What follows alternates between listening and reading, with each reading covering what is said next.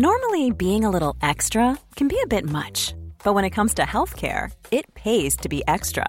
And United Healthcare makes it easy with Health Protector Guard fixed indemnity insurance plans. Underwritten by Golden Rule Insurance Company, they supplement your primary plan, helping you manage out-of-pocket costs without the usual requirements and restrictions like deductibles and enrollment periods. So when it comes to covering your medical bills, you can feel good about being a little extra. Visit U H one dot com to find the Health Protector Guard plan for you. Many of us have those stubborn pounds that seem impossible to lose, no matter how good we eat or how hard we work out. My solution is PlushCare.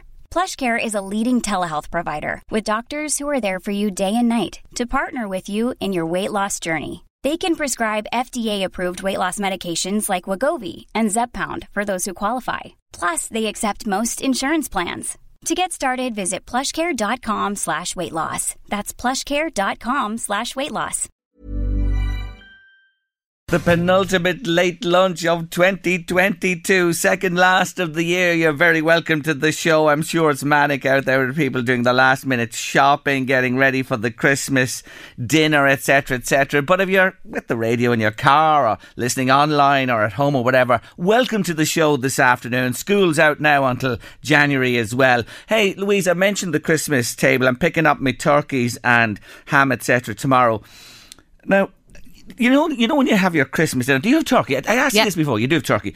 Um, do you have just the to tr- fill it? Yeah, perfect. But you know, it's all you have to enhance turkey always, in my opinion. So I make my own cranberry sauce. Mm-hmm. I make bread sauce, my own as well, and I have a beautiful homemade gravy. So, um, what are you laughing at? I don't do cranberry sauce. I don't do uh, what's the other bread one? Bread sauce. Bread sauce. Gravy. I might do a bit of Bisto, maybe. Seasons and thickens all in one go. The tomato from ketchup. The, from, sorry? Tomato ketchup. Big bottle in the middle of the table. Oh, no, please. Oh, yeah. I'm, I'm going Christmas dinner without tomato ketchup. Oh, no, no, no, no, no, please. please, please, no, no. And it has to be Heinz. And go back to the gravy. Is the gravy from a jar? Um, well, no, in fairness, in fairness, Owen will kind of make Good. gravy. He well done, Owen. To, I That's don't. At least credit there. Credit where credit's due. No, no, Louise, Louise. No tomato sauce on no, the Christmas table. Christmas no, oh, no, no, no, no, no, no, no, no. You can't have creamed potatoes without tomato ketchup. Do you do roasties? Uh, yeah, if I can find a packet of frozen ones.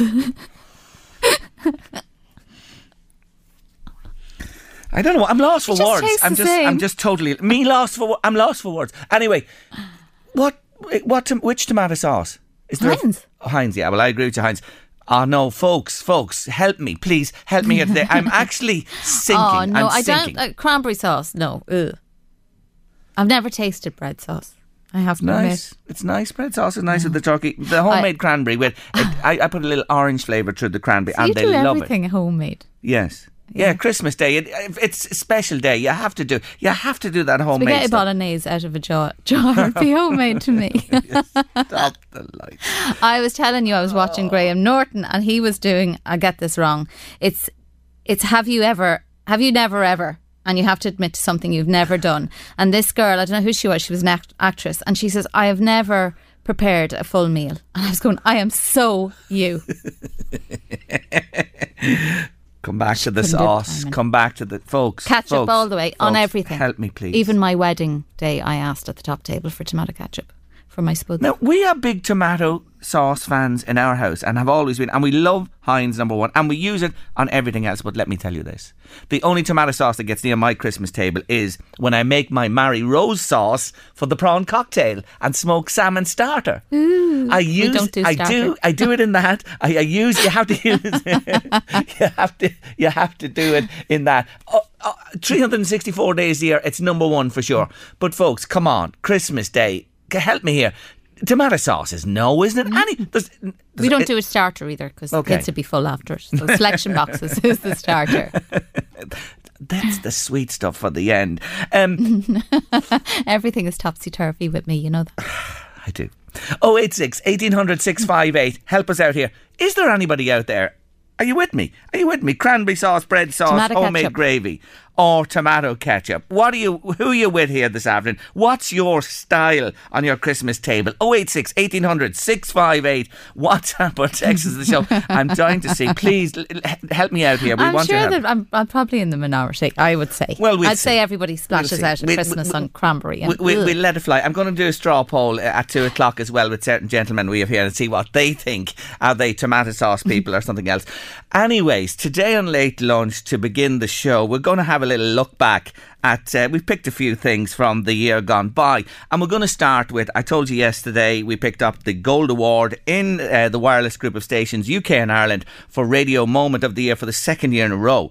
And what it was, was uh, an unbelievable moment when we spoke to Brendan, didn't we, Louise? Yeah. Yes. Uh, in uh, Kyiv, he uh, Brendan Murphy. He's from North Louth. He was in Kyiv and he was trying to get, get him his, and his family, family out. out of Kyiv. And we had him on the line live here in Late Lunch.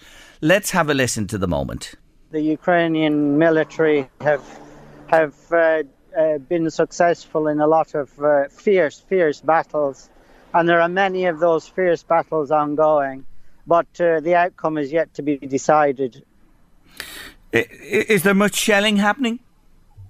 Sorry? Is there much shelling happening? In the hot areas, there are missiles, there are bombs, there is... There's a, sorry, there's a wash, there's a warplane overhead. I need to go. I need to go. Okay, okay, sorry, Brendan. Bye. Bye-bye, bye-bye. My God. That's horrendous, isn't it? He had to go as the plane came in. God bless him. I hope he's all right. It's really hard to, to say anything, isn't it? I'm lost for words. Never experienced anything like that before. Have somebody on and they had to go. But possibly their lives ended. I've even got shivers now. Oh my, oh my, listening back to it there. We didn't know. We did not know whether that man had been blown to pieces, his home and his family. And you can actually, if you listen to the clip carefully, you can hear the plane. You can actually hear the bombers, just that whine coming. And I knew he was looking. You, you could see him looking skywards and he was gone. And that was it. But thank God yeah. we made contact later. And he was alive. And we had only WhatsApp to go by at the time. That's all. So we were dependent yeah. on signal and everything. Yeah, everything. We got him. And eventually he made his way out of Ukraine with his wife and mother-in-law and child as well. And they're back living in North Louth, safe, but a long way from their homes, I have to say. But that was the moment of the year, an unbelievable moment in, in, in a war situation. That wasn't long after the war broke out there, actually, when Kyiv was no, being it hammered. Was, yeah. It's only a couple of weeks, if yeah. even. Mm. That's all, you know. So everybody was on tenterhooks. On tenterhooks. And we spoke to him subsequently, and nice to report that he got away safely in the end. Now, let's have a, a listen to another lovely piece from twenty twenty-two here on Late Lunch. And Chesney Hawkes. We played Yay. Chesney Hawkes, the one and only, as the two on Tuesday, didn't we? We did. did we it loved make, it so it much. It didn't make them. number one, did it? Or did no. it make number one? I, I was I oh, just couldn't remember who we were up against. Yeah, anyway, we, we'll, we'll, we'll, we'll, we'll come to that in a moment. Anyway, it was part of our two on Tuesday. It was either a two or a one. I think it may have been a big... It was a huge number one, and, and then uh, we played the two on Tuesday and then played it. We played and it the following week because his dad was in a band that went to number one or two. Yes, yes. And Louise said to me after the show, "Do you know what? I'm going to get Chesney Hawkes." And I said, "Well, away you go. Uh, good luck to you." You know, and you did. You went after him. It took a little bit of time, didn't mm-hmm. it, to get him? It did. Yeah. But you eventually tracked him down. And, and he, he was so nice. And he agreed to come on. Just lovely. He really was. And it was a great thrill to get him on the show and talk to him. And he's such a nice, nice bloke. Anyway, let's remind ourselves of Chesney Hawkes on Late Lunch. And guess what we're talking about? Have a listen. Happy special birthday. I know I'm late saying it to you, but you had a special milestone birthday recently. And boy, are you looking well. What's the secret? Uh, just pickled, mate. Just pickled. Like the onions and everything else, there's more to it than that for sure. Oh, there's a, sto- there's a story there, but that's for another day. Anyways, the song, the song. You know something? Even today, I have to say, when when we play it, honest to God, or it's played anywhere, mm. the place just takes off. It's a really special song, isn't it? Well, uh, yeah, I mean, I, I I am definitely grateful for that song, mm. for sure. Mm. Uh, you know, I, I've had my ups and downs over the years, you know, but uh, with it. Uh, but these days we're like friends with benefits, you know. Yes. It's, uh, I feel like I kind of, uh, you know, I've given up ownership of, of the record. You know, it now belongs to people that have emotional connections to it. You know, I'm more like uh, the custodian, you know, yes. of, of it. And because, you know, I hear these stories from years, you know, over the years, meeting people, different connections with it, you know, where it was played at my wedding. It was the first song that we heard when I was, met my girlfriend, or it was, you know, played at my, my dad's funeral or whatever, something like that. Mm. It's pretty amazing, uh, you know. And, and humbling um, yeah. when it's, you know, I call it a song with wings. It just, it went out there and kind of found its own life and its own emotional connections with, with people, and which was really not a lot to do with me, you know. Mm. I, I just, I sat back and let it do its thing. And nowadays, uh, you know, when I do my gigs and I fire up that, that intro, um, it's always lovely to see the energy in the room lift, you know. Oh, it lifts, and I can vouch for that for sure. And you're so on the money there. It means so much to so many. But you know the way people People often say when they have a song like that, do you ever tire of, of playing it or performing? Well, I didn't play it for uh, pretty much the whole of the nineties after after that. Yes. Uh, kind of, should we say, the rise and fall? Yeah. um, yeah, I mean, yeah, I refused to play it for like, you know, until until it got to the millennium. And yes. when I got offered a, I, I didn't even go out as me. I was like playing gigs under different names, different band names. Right. And yeah, I thought I was in Radiohead. I was like, you know, uh, shoegazing and turning my guitar up to eleven and uh, telling telling people to bugger off if they asked uh-huh. for one and only. But then, you know, beginning of the of the millennium, uh, I started uh, getting gigs as me, and I was a bit mm. trepidatious about it, you know, thinking that people would have forgotten about it, you know. But mm. what I didn't know in in that time was that, you know, the the song kind of gained a bit of a cult following, and you know, that's what time does, doesn't it? Uh, yes. You know, uh, after a while, it just becomes like this kind of slightly iconic thing, you know, mm. uh, which is weird because uh, I still feel like I'm nineteen, you know. But uh, but time and, says another thing. And you were only a child, really. You know what I mean? When it hit the top and everything yeah. w- w- was going your way. But you know, the thing about it is, it is special in people's hearts, and always, always will be. Will you introduce it, please, for us? You know what we're going to do? Come on, Chesney. Oh, are you going to play uh, my, my jazz fusion record? Are you? I will sometime, I promise. But for today, come on, let's have you. All right, here it is, the one and only. Bring it on. Thanks, Chesney.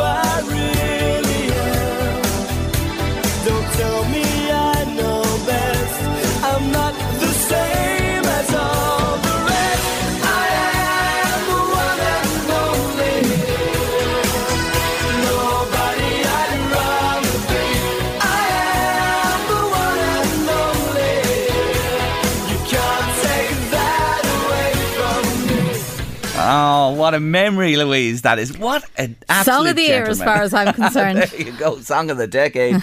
Song of the century in many people's books. The wonderful Chesney Hawkes there speaking to us at Late Lunch in June uh, of this year. And they're off. It's neck and neck between tomato sauce, cranberry bread, and, and they're going down the uh, the uh, first straight, and it's still neck and neck as they head down towards the first fence. They're over. They're over. It's still neck and neck between tomato sauce. I'm and see surprised. A late entrant of, of uh, brown sauce. I see brown sauce has just entered the race there. Come in on the left-hand side as well.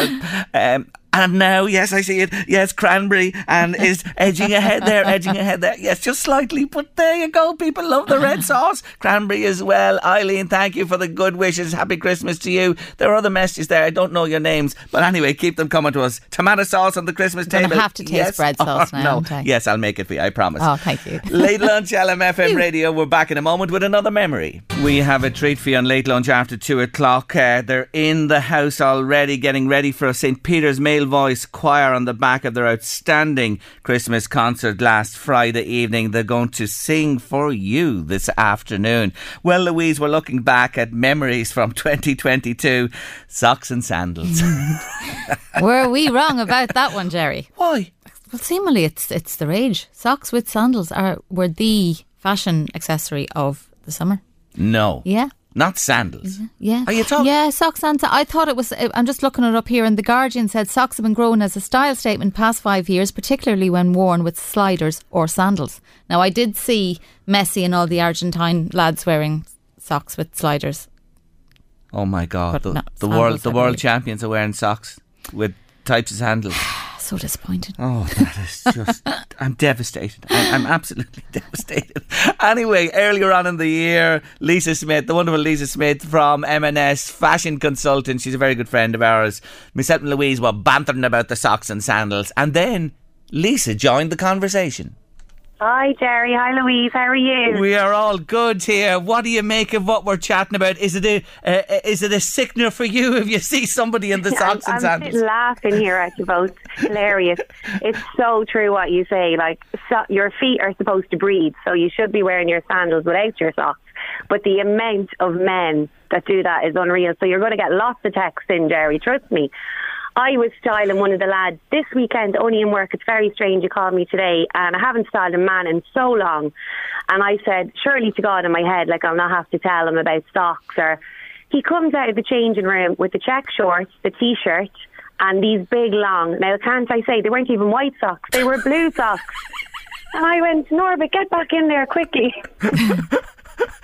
You need to check out the video. It's super cool, though. We changed them, and just looking at his energy vibe, like, some men are brilliant at styling themselves and some aren't. Yeah. He's walking around first in his uniform, so dull, and then of course I'm saying things behind the camera to make him laugh as well, but the difference in him with the stylish top and yeah. the jeans, and he was just buzzing with the energy. He was like, thank you so much. Yes. Delighted so, with it. So look, so, you you can you can work your magic, and, and it's just a little bit of uh, expertise brings so much to it. So he came out uh, with with runners on and, and socks up to his, just below his knees, or, or, or uh, you know, halfway down. Where were he they? He said to me, they would have went up above his knee. He said, okay, they're fine. I pulled them down. I was like, no, they need to come off. That's the sock she's talking about there now, the socks. Anyway, uh, is it, you know, when you're on holidays, or I'm on holidays, and you, you wear the shorts, my chicken legs come out once a year whenever I get away, but um, you know the little socks that just come round the bone of your ankle, they're just really in the runner. They're the ones that's perfect. You wouldn't wear them with sandals either, though. No, really. No. Um, no. Like, that's honestly why sandals were invented, and that's why we love summer. Like, why put your socks on? Summer's the best time, spring, summer. Let the air at your feet. Just have the feet looking well. Unless some people have awful feet, and that's the only reason they're doing yes. that. So you think, you now hold on a minute, I thought the guy I saw the other day was absolutely the exception. You disagree. You say there's lots of people wear the socks and the sandals. Oh, Jerry, trust me, I'm dealing with men lost in there. And I'll tell you, I was just uh, saying there as well, like, we see, uh, they come in, they shop with me maybe four hundred, five hundred euro, and they'll say, see you next year. Louise has a great story there about a suit, Louise. You need to tell that one. Come on, tell us, tell us. I, I was just I was just telling Lisa that when I was getting married, my father, God rest him, said, oh, I'm not buying a new suit, I'll wear the one I wore for your sister's mm. wedding, which was about fifteen, twenty years beforehand. So my mother was going, no, you get, you're getting a suit. No, I'm not paying out to get a suit to wear once. That's it. So she said, it won't fit you anyway. You're too fat. So he said, I'm going on a diet. And he was eighty. And it was really looking as if he was losing weight and he was going to fit into the suit. And my mother was mortified. It was a kind of a grey, almost shiny suit. You know, that was yes. kind of when it yes. was in fashion way back. And um, so my mother was kind of dreading, oh my God, he, he's looking like he's going to fit into this suit. He so did it, no she bother to him. Snuck the suit out and brought it to the dressmakers and said, take it in. And she got it taken in that even if he lost ten stone, he'd never fit into it. So he had to get a new suit. And he was like, right, that's it. No more suits. I'll be buried in that. I have to say, that is such a funny story, Louise. My poor dad. Oh, and him eating nothing dad. for like oh my, six oh my. weeks beforehand. And he could never make the weight for the suit. It was no, simple as that. It was I don't never. think I don't think my mother ever told him either. Okay. Good woman, Patsy. That's the way. You have to keep them little secrets you do in life. They're very, very important. Anyway, uh, memories, memories from uh, late lunch uh, this year, the year of twenty twenty-two. Uh, St Peter's Male Voice Choir with us after two, taking us up to two. It's me favourite girl and her Christmas song. It's been a long time to be missing you, you, you. You're on your way now, lover, and I'm over the moon. Everything's all in place, but there is one thing clear. Christmas isn't Christmas till you get here. Those sleigh bells ring, ring, ring. Whole room is bling, bling, bling. So many fairy lights are busy sparkling. They glimmer and they glow. It's all for you, my dear. Christmas isn't Christmas till you get. I've, I've been kicked out. I'm gone, out of the studio. Get out of here, quick. Guess where I am? I'm in the hall of L M F M, in the reception area. And I'm here for a very, very special reason. Because the gentlemen of St Peter's Male Voice Choir, with their wonderful conductor, Edward Holly, have joined me especially for this Christmas, and on the back of their wonderful, wonderful Christmas concert in St Peter's Church last Friday evening. And I'm joined by the chairman of uh, the choir, Paul Delaney. Paul, welcome and thank you for bringing everybody along today. Oh, no, it's not bad, Jerry. No, we're delighted. Unfortunately, I've, like, you have a lot of people working today, but, mm. you know, we've enough of lads here now.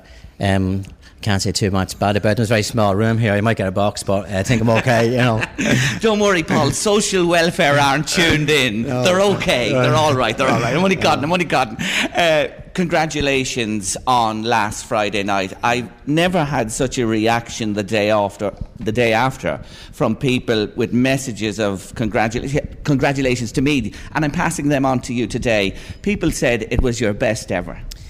Uh, well, it's strange, we were just talking, a few of us here today, I was talking with Aidan, and it's kind of the reaction we've got. We probably, normally after a concert, we would normally get a lot of people coming up to us, uh, particularly friends or family, we say it was a great night. But this year, for some reason, we've got strangers coming to us out of the blue that maybe wouldn't even be familiar with, maybe stop us in the street and say, I was at your concert last night, it was absolutely fantastic. So for us, it was marvellous. Because as I kind of said in the night, when initially, when first we were, when we had the first meeting there and we were with Edward, we never really knew, because I was just even listening to radio this morning. It was last January, the, the restrictions were still in place. Mm. So when we were having our meetings earlier in the year, we still didn't know where we were, and still a lot of our members hadn't been back. So to, to achieve what we achieved was absolutely marvellous. But it, does, it, it doesn't come by itself. Only for it was, we're driven by Edward, it wouldn't have happened. I know we, we do as a choir, we go and we learn the stuff and all that.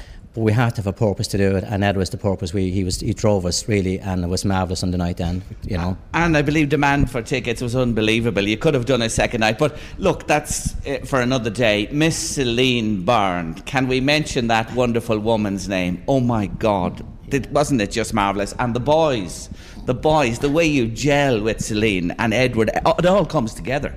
Yeah, well, with Celine, I suppose it's um, for us. I mean, Celine Byrne was just, it was an international name for us at the beginning. But as she started to sing with us, she, she didn't become an international name to us anymore. Mm. She just was one of the one of the boys, and she, she would come in and she would have a talk with you, and she'd, you know, she, there was nothing. You see on the show, she had her pajamas on at the end of the night on the show. So, I, d- I did see, yes. Well, you were in more, I think. But, uh, but yeah, so that's the kind of a person she is. And to us, like... I, even though she is, and I can't take that away for her, she's an absolute fantastic singer and an international star. But to us, I don't think she'll be anything else other than, than someone who comes and enjoys the show with us.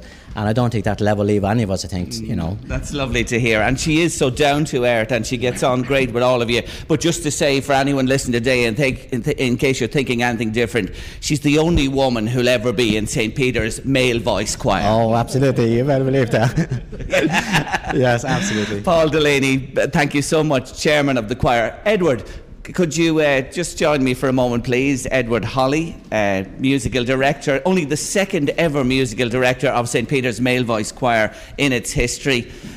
Again to you, congratulations. You know, you mix and move in big circles, we'll say, in this business. But for you, what was Friday night like?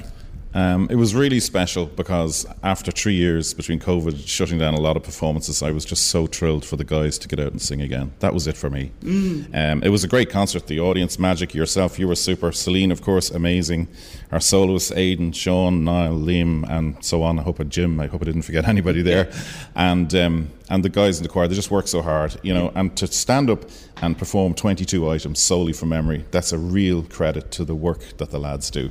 Uh, and they, they enjoy it. That's the main thing as well. They really enjoy it. I have to mention Jennifer Murphy, soloist on the violin, who couldn't, last minute, couldn't be part of the night because her mum had an awful fall. It was a shocking icy night on the way in. How is she?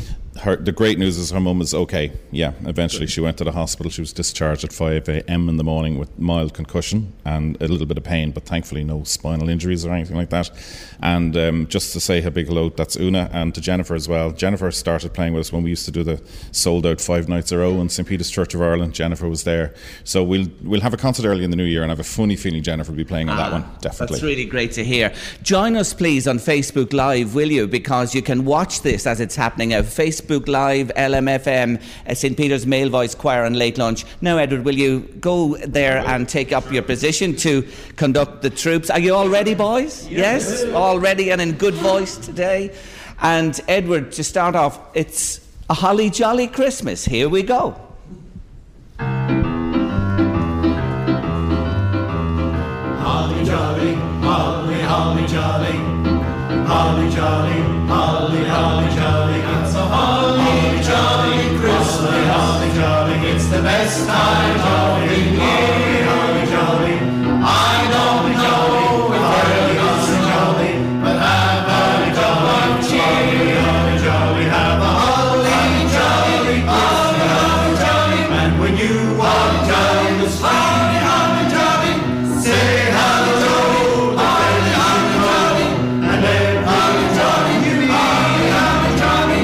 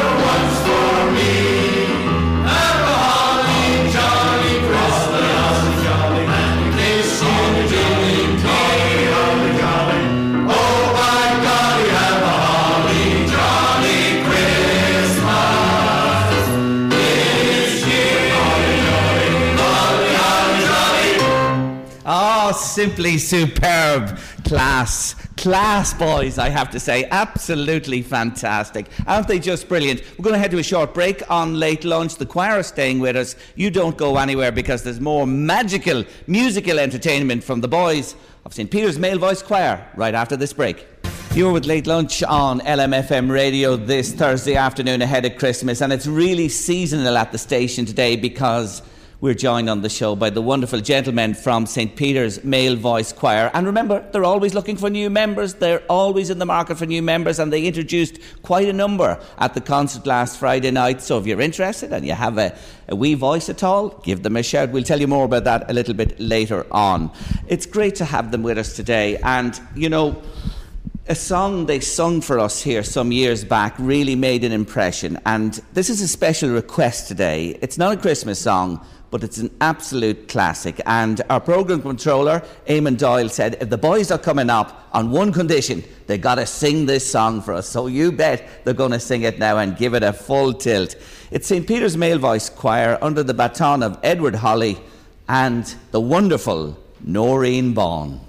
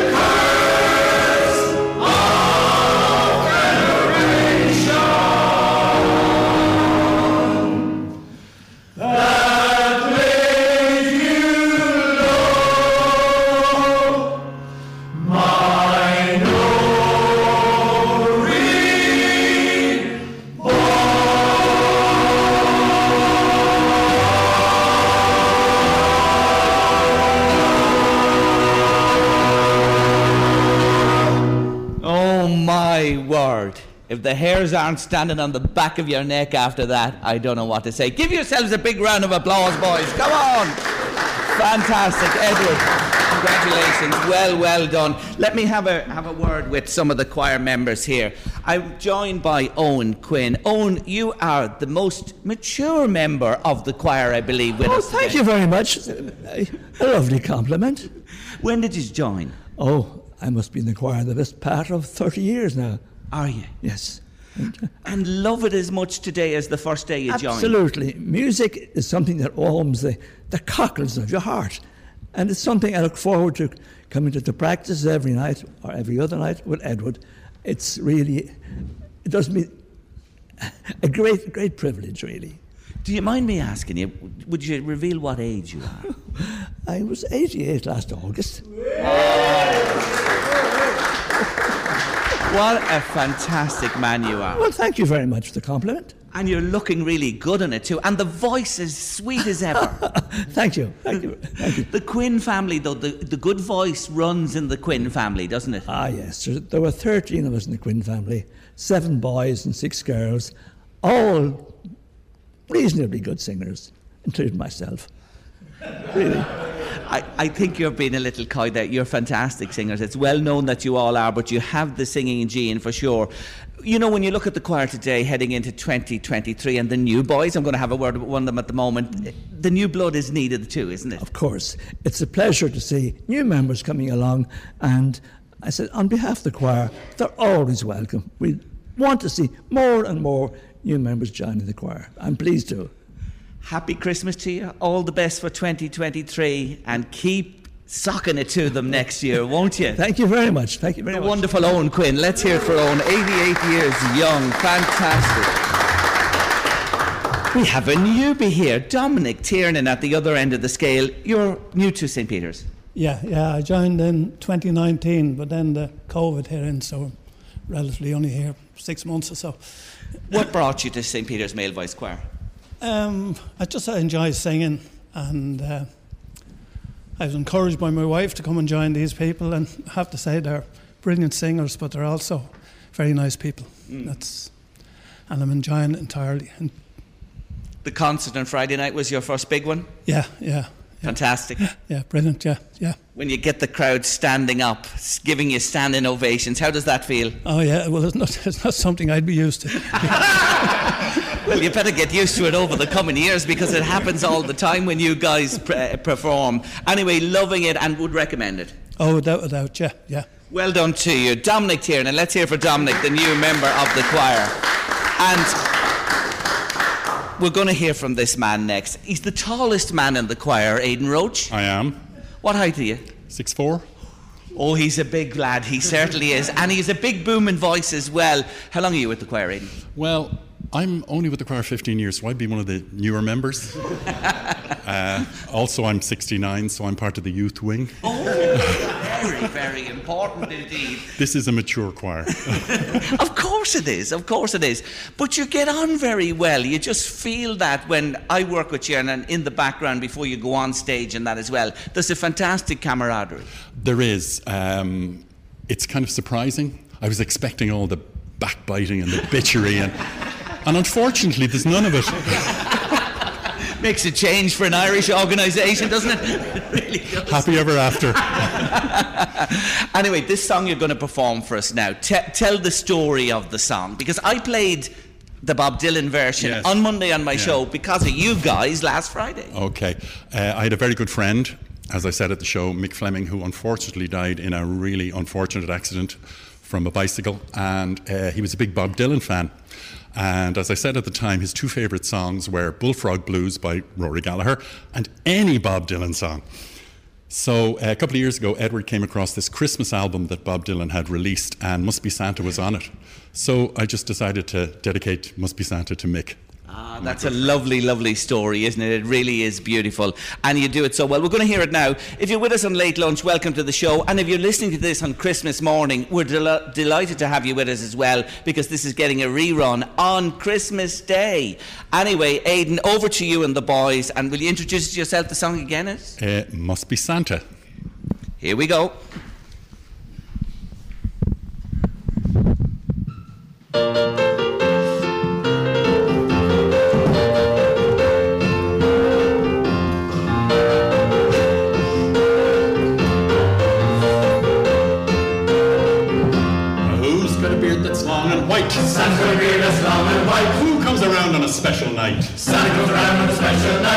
special at night, beard that's white. Must be Santa, must be Santa, must be Santa, Santa Claus. Who's got boots and a suit of red? Santa's got boots and a suit of red. Who wears a long cap on his head? Santa wears a long cap on his head. Cap on head, suit that's red. Special night, beard that's white. Must be Santa, must be Santa, must be Santa, Santa Claus. Who's got a big red cherry nose? Santa's got a big red cherry nose. Who laughs this way? Ho, ho, ho. Santa laughs this way. Ho, ho, ho. Ho, ho, ho. Cherry nose. Cap on head. Suit that's red. Special night. Beard that's white. Must be Santa. Must be Santa. Must be Santa, Santa Claus.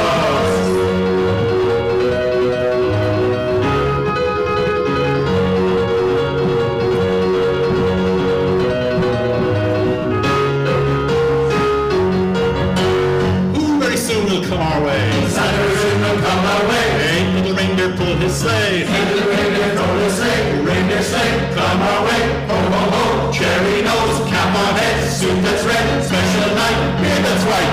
Must be Santa, must be Santa, must be Santa, Santa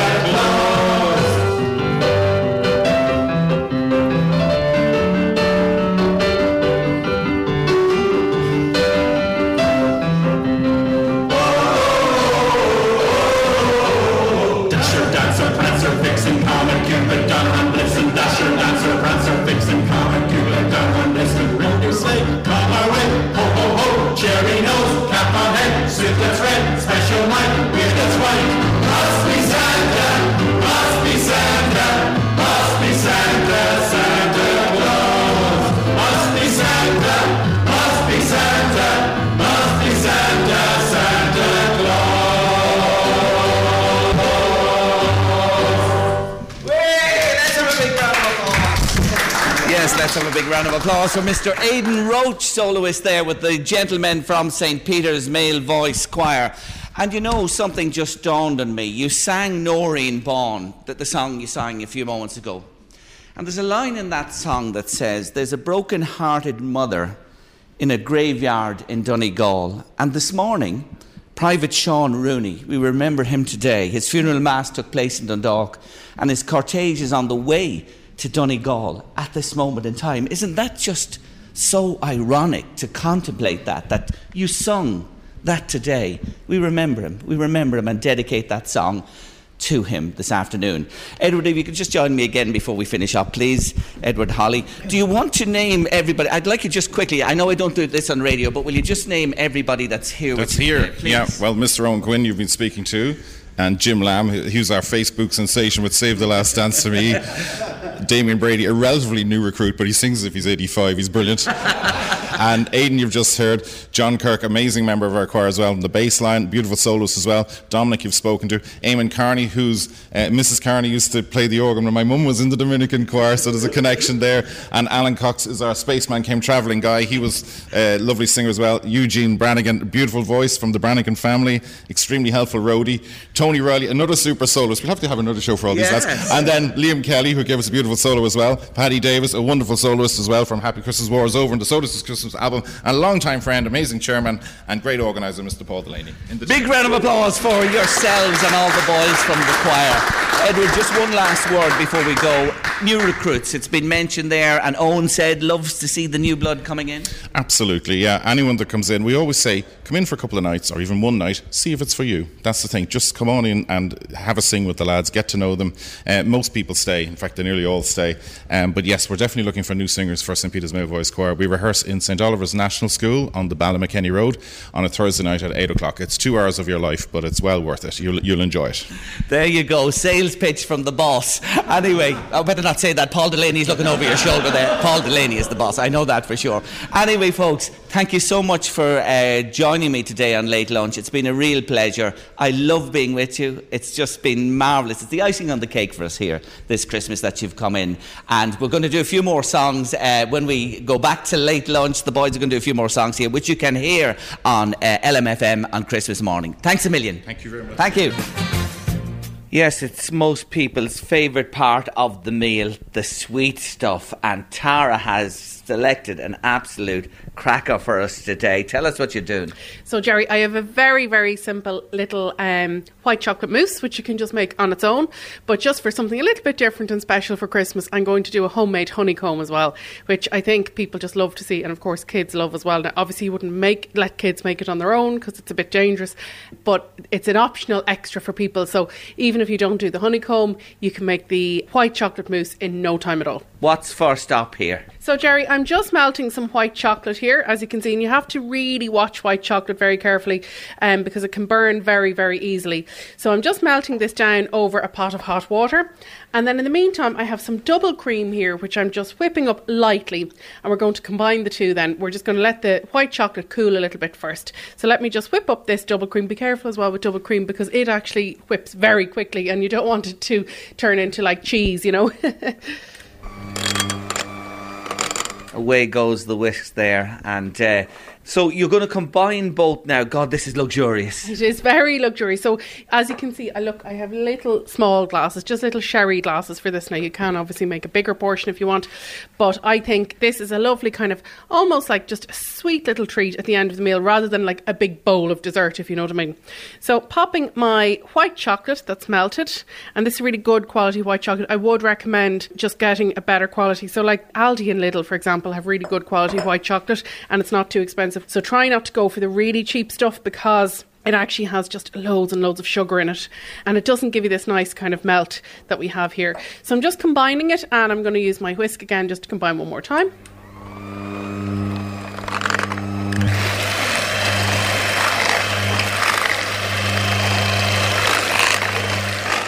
And look now, this is the basis of our mousse. So I know a lot of times you'd be folding, um, and I have done other ones, you'd be folding egg whites in here, but we're keeping it super simple. We're not doing that today.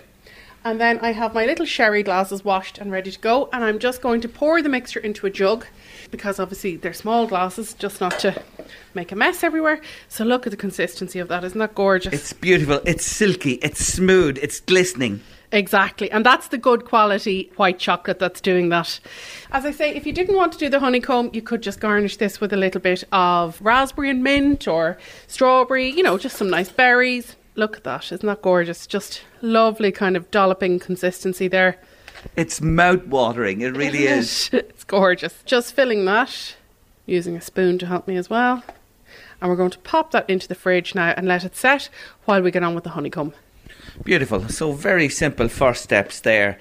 White chocolate mousse with homemade honeycomb. So part one done and dusted here. And here I'll give you a little try and you can tell me what you think. There's a little teaspoon. Have a here, little you can feed me. You can feed me. Come on. Oh, Tara. That is just luxury personified. Isn't it just? And wait till you see now when we do the honeycomb, even more luxurious. But a lovely crunch with it then. Fantastic. The honeycomb now. Yes. So, Jerry, the first thing we're going to do is really prep our tin very well and take another a bit longer about this than you maybe would with other dishes because it really can stick.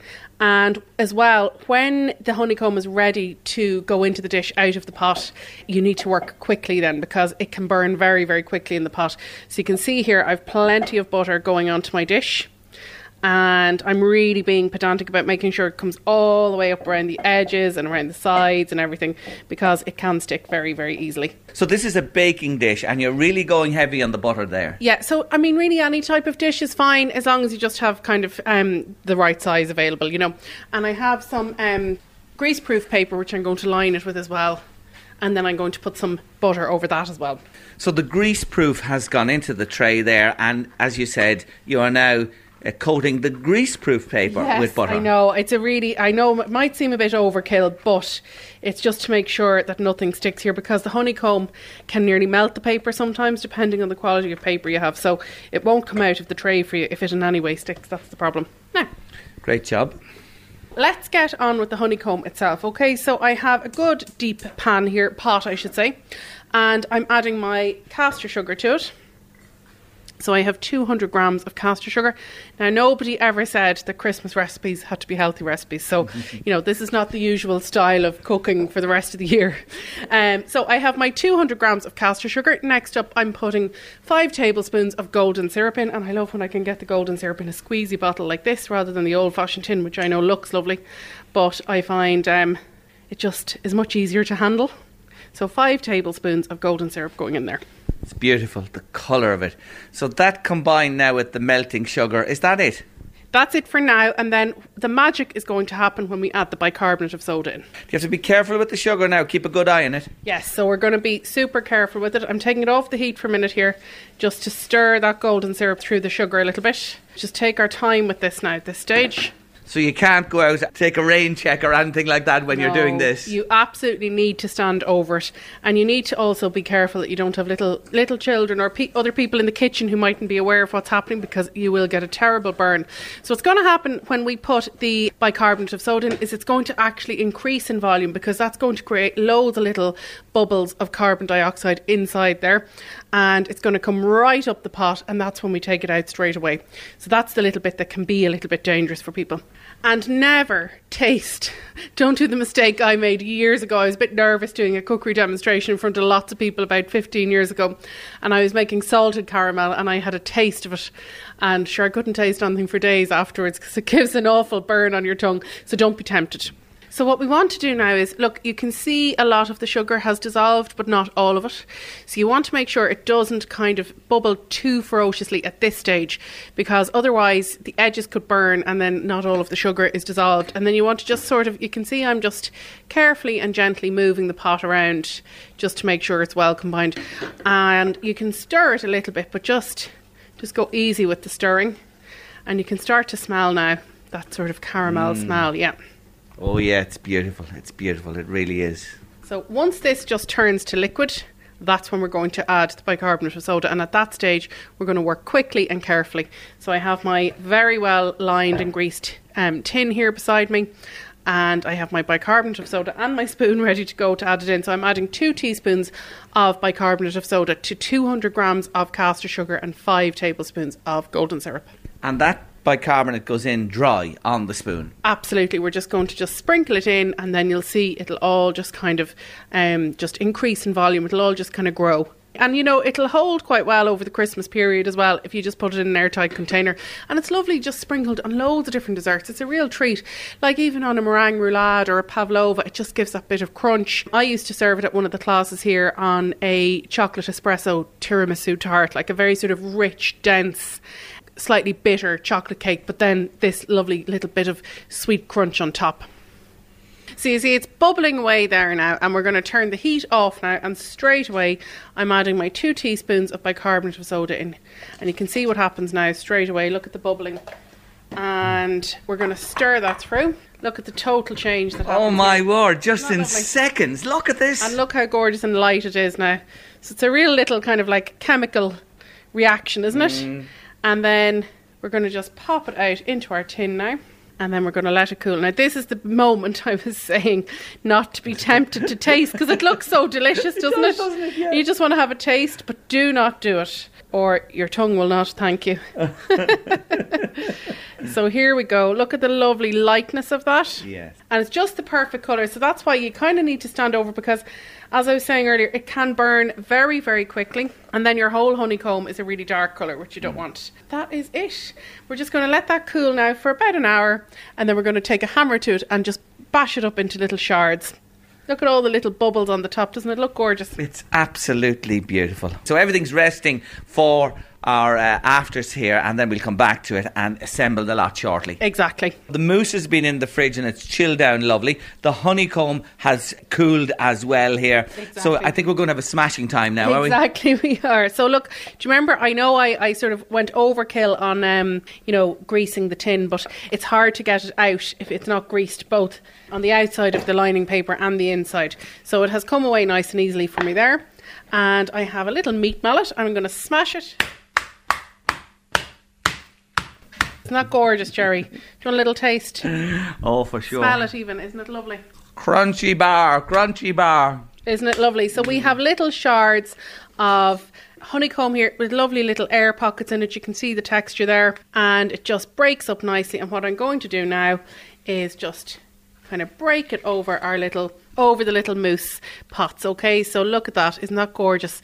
So you'll get a little kind of chunk of it, and you'll get a little bit of dust on your little chocolate mousse pot. And how look lovely does that look?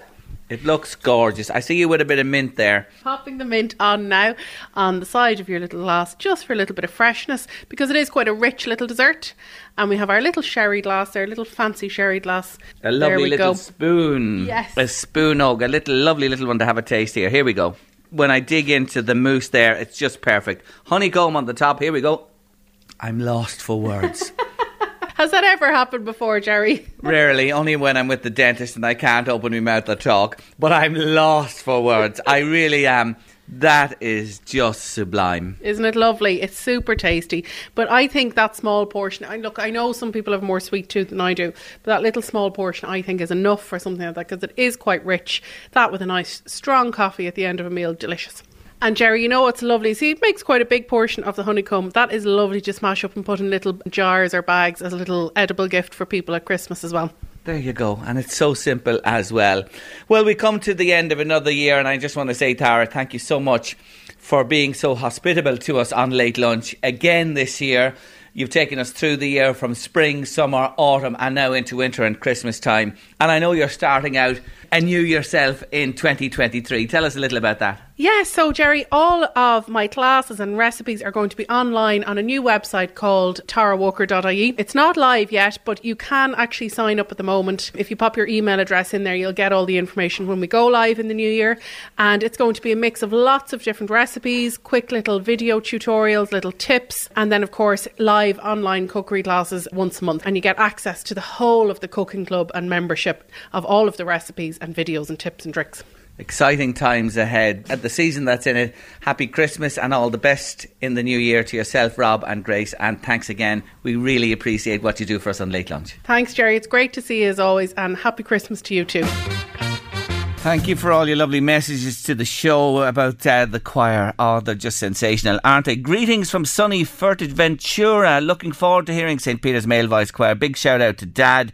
That comes in. Dad Tony. That's for Tony Riley from Mags and Family. And wishing you all a happy Christmas. Thanks indeed for that. Uh, Tony Hodgins. Oh, Jerry, you've just lifted our spirits this day. Thank you so much. The choir are fantastic. Anne loves them too. Loves Noreen Bond. Ain't surprised. It's a wonderful, wonderful song. And so on. And so on they go.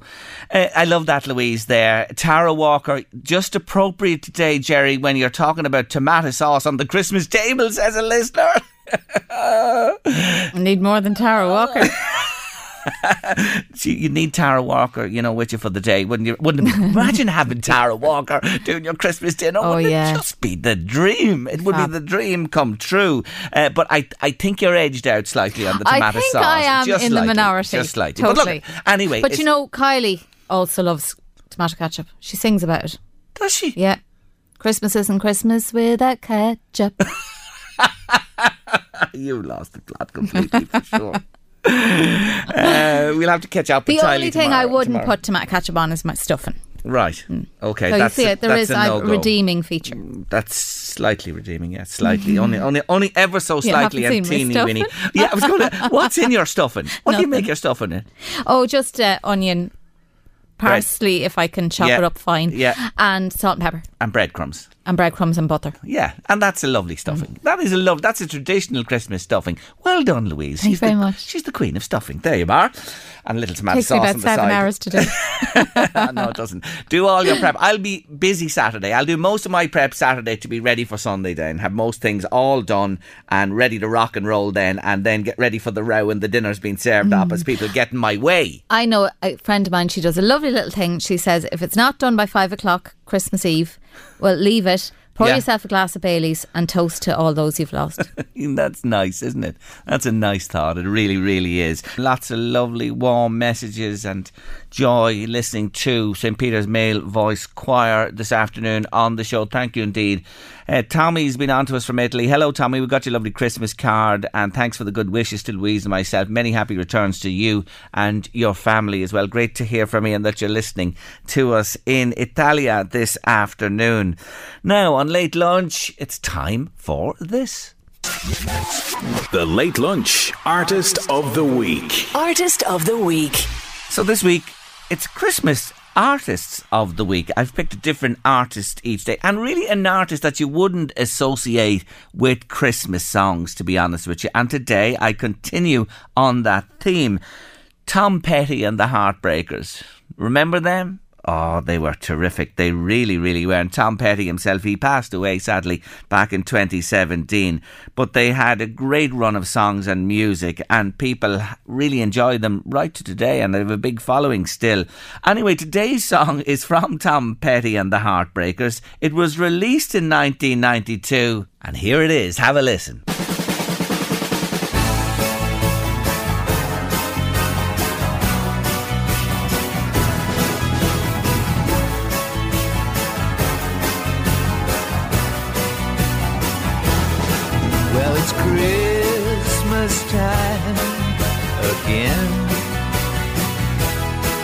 Decorations are all hung by the fire.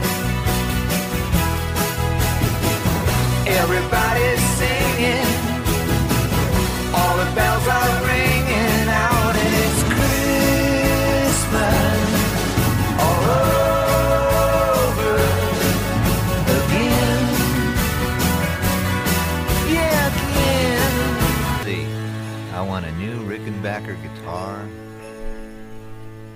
Two Fender Basements. Good man, Tom.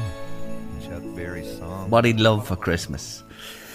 Ah, the late great Tom Petty there with the Heartbreakers, and uh, my Christmas Artist of the Week and their song today, Christmas All Over Again. Quite different, uh, but there you go. Many, many artists and musicians have recorded Christmas songs that you'd be surprised. You really would be surprised about. I'll bring you a final one tomorrow on the show, which is, of course, our last show of this very year. And tomorrow on Late Lunch, it's all about children tomorrow. This uh, show tomorrow, I'm really looking forward to. We bring you some wonderful music, children reading for us, and more besides coming your way on Late Lunch tomorrow afternoon. Final one for twenty twenty-two.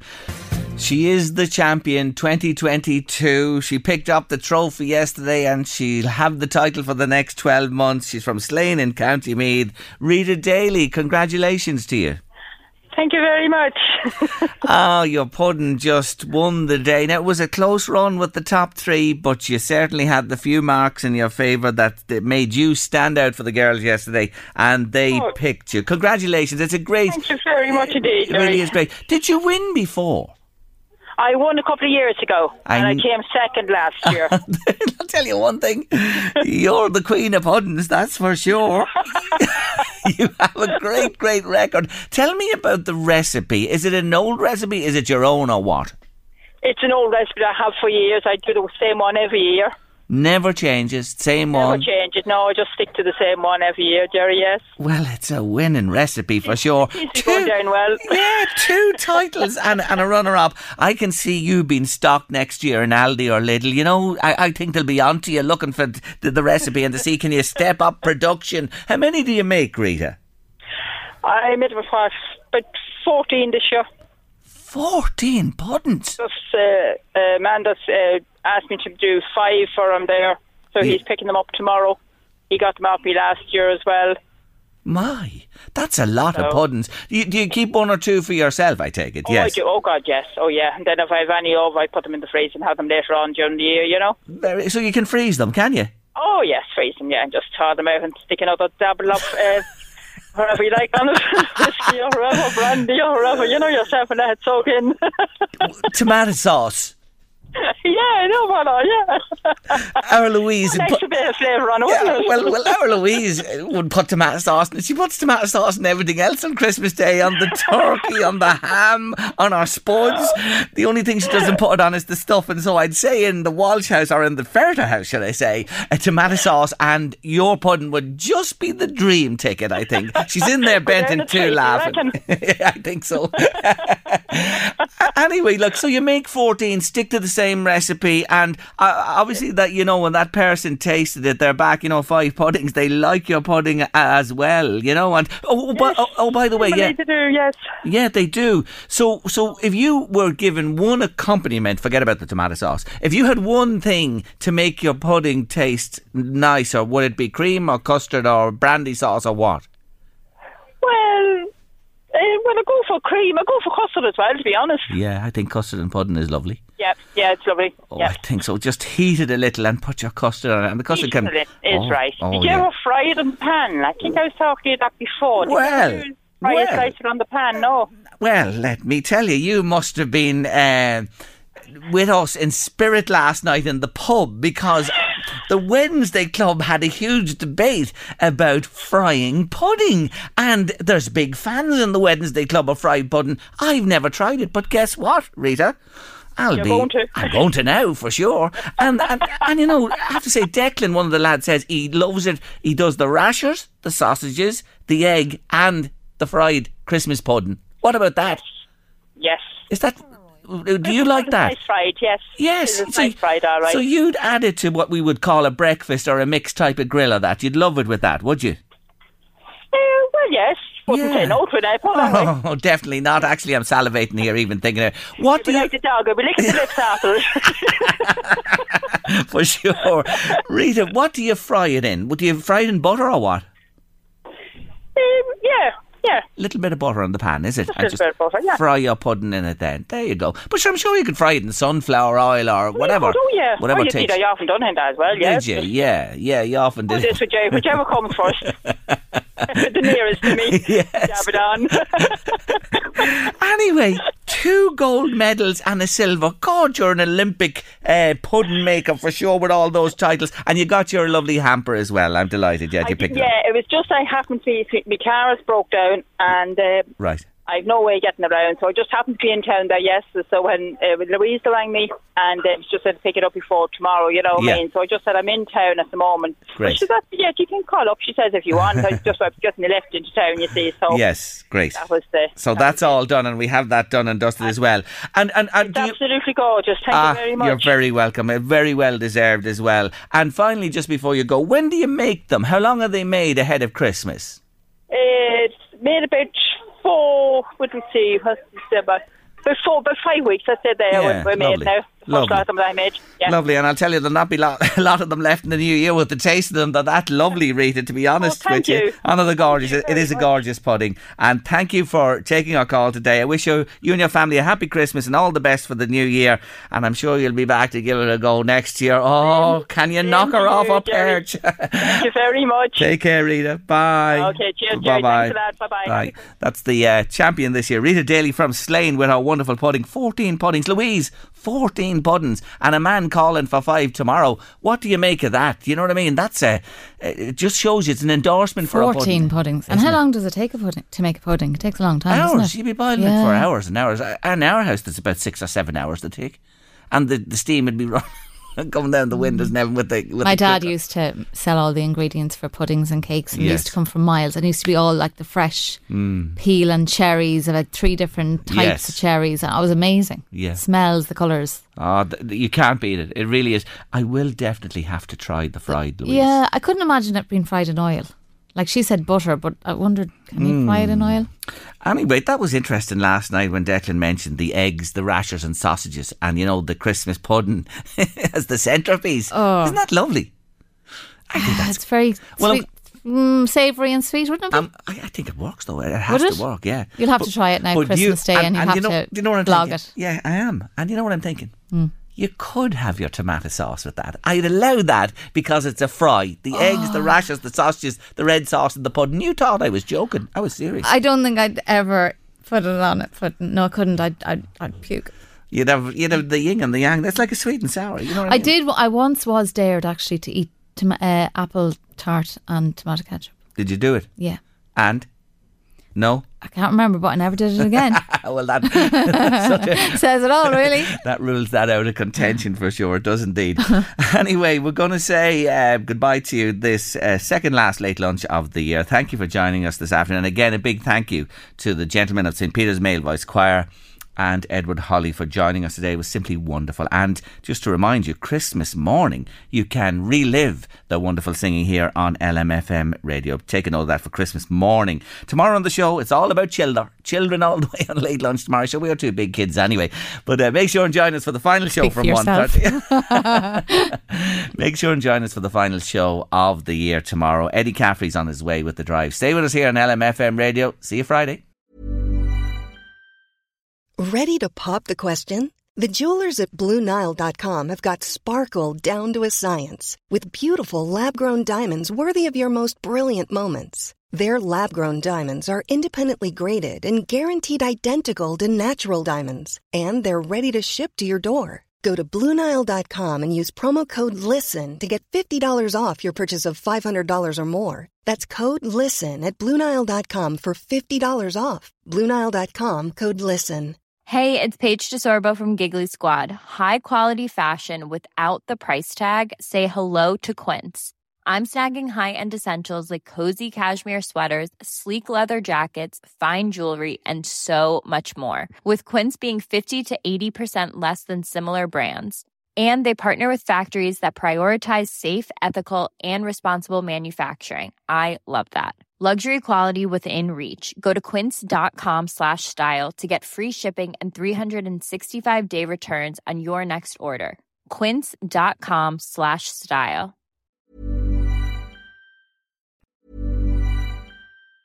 A lot can happen in three years, like a chatbot may be your new best friend. But what won't change? Needing health insurance. United Healthcare Tri-Term Medical Plans, underwritten by Golden Rule Insurance Company, offer flexible, budget-friendly coverage that lasts nearly three years in some states. Learn more at U H one dot com. Planning for your next trip? Elevate your travel style with Quince. Quince has all the jet-setting essentials you'll want for your next getaway, like European linen, premium luggage options, buttery soft Italian leather bags, and so much more. And is all priced at fifty to eighty percent less than similar brands. Plus, Quince only works with factories that use safe and ethical manufacturing practices. Pack your bags with high-quality essentials you'll be wearing for vacations to come with Quince. Go to quince dot com slash pack for free shipping and three hundred sixty-five day returns.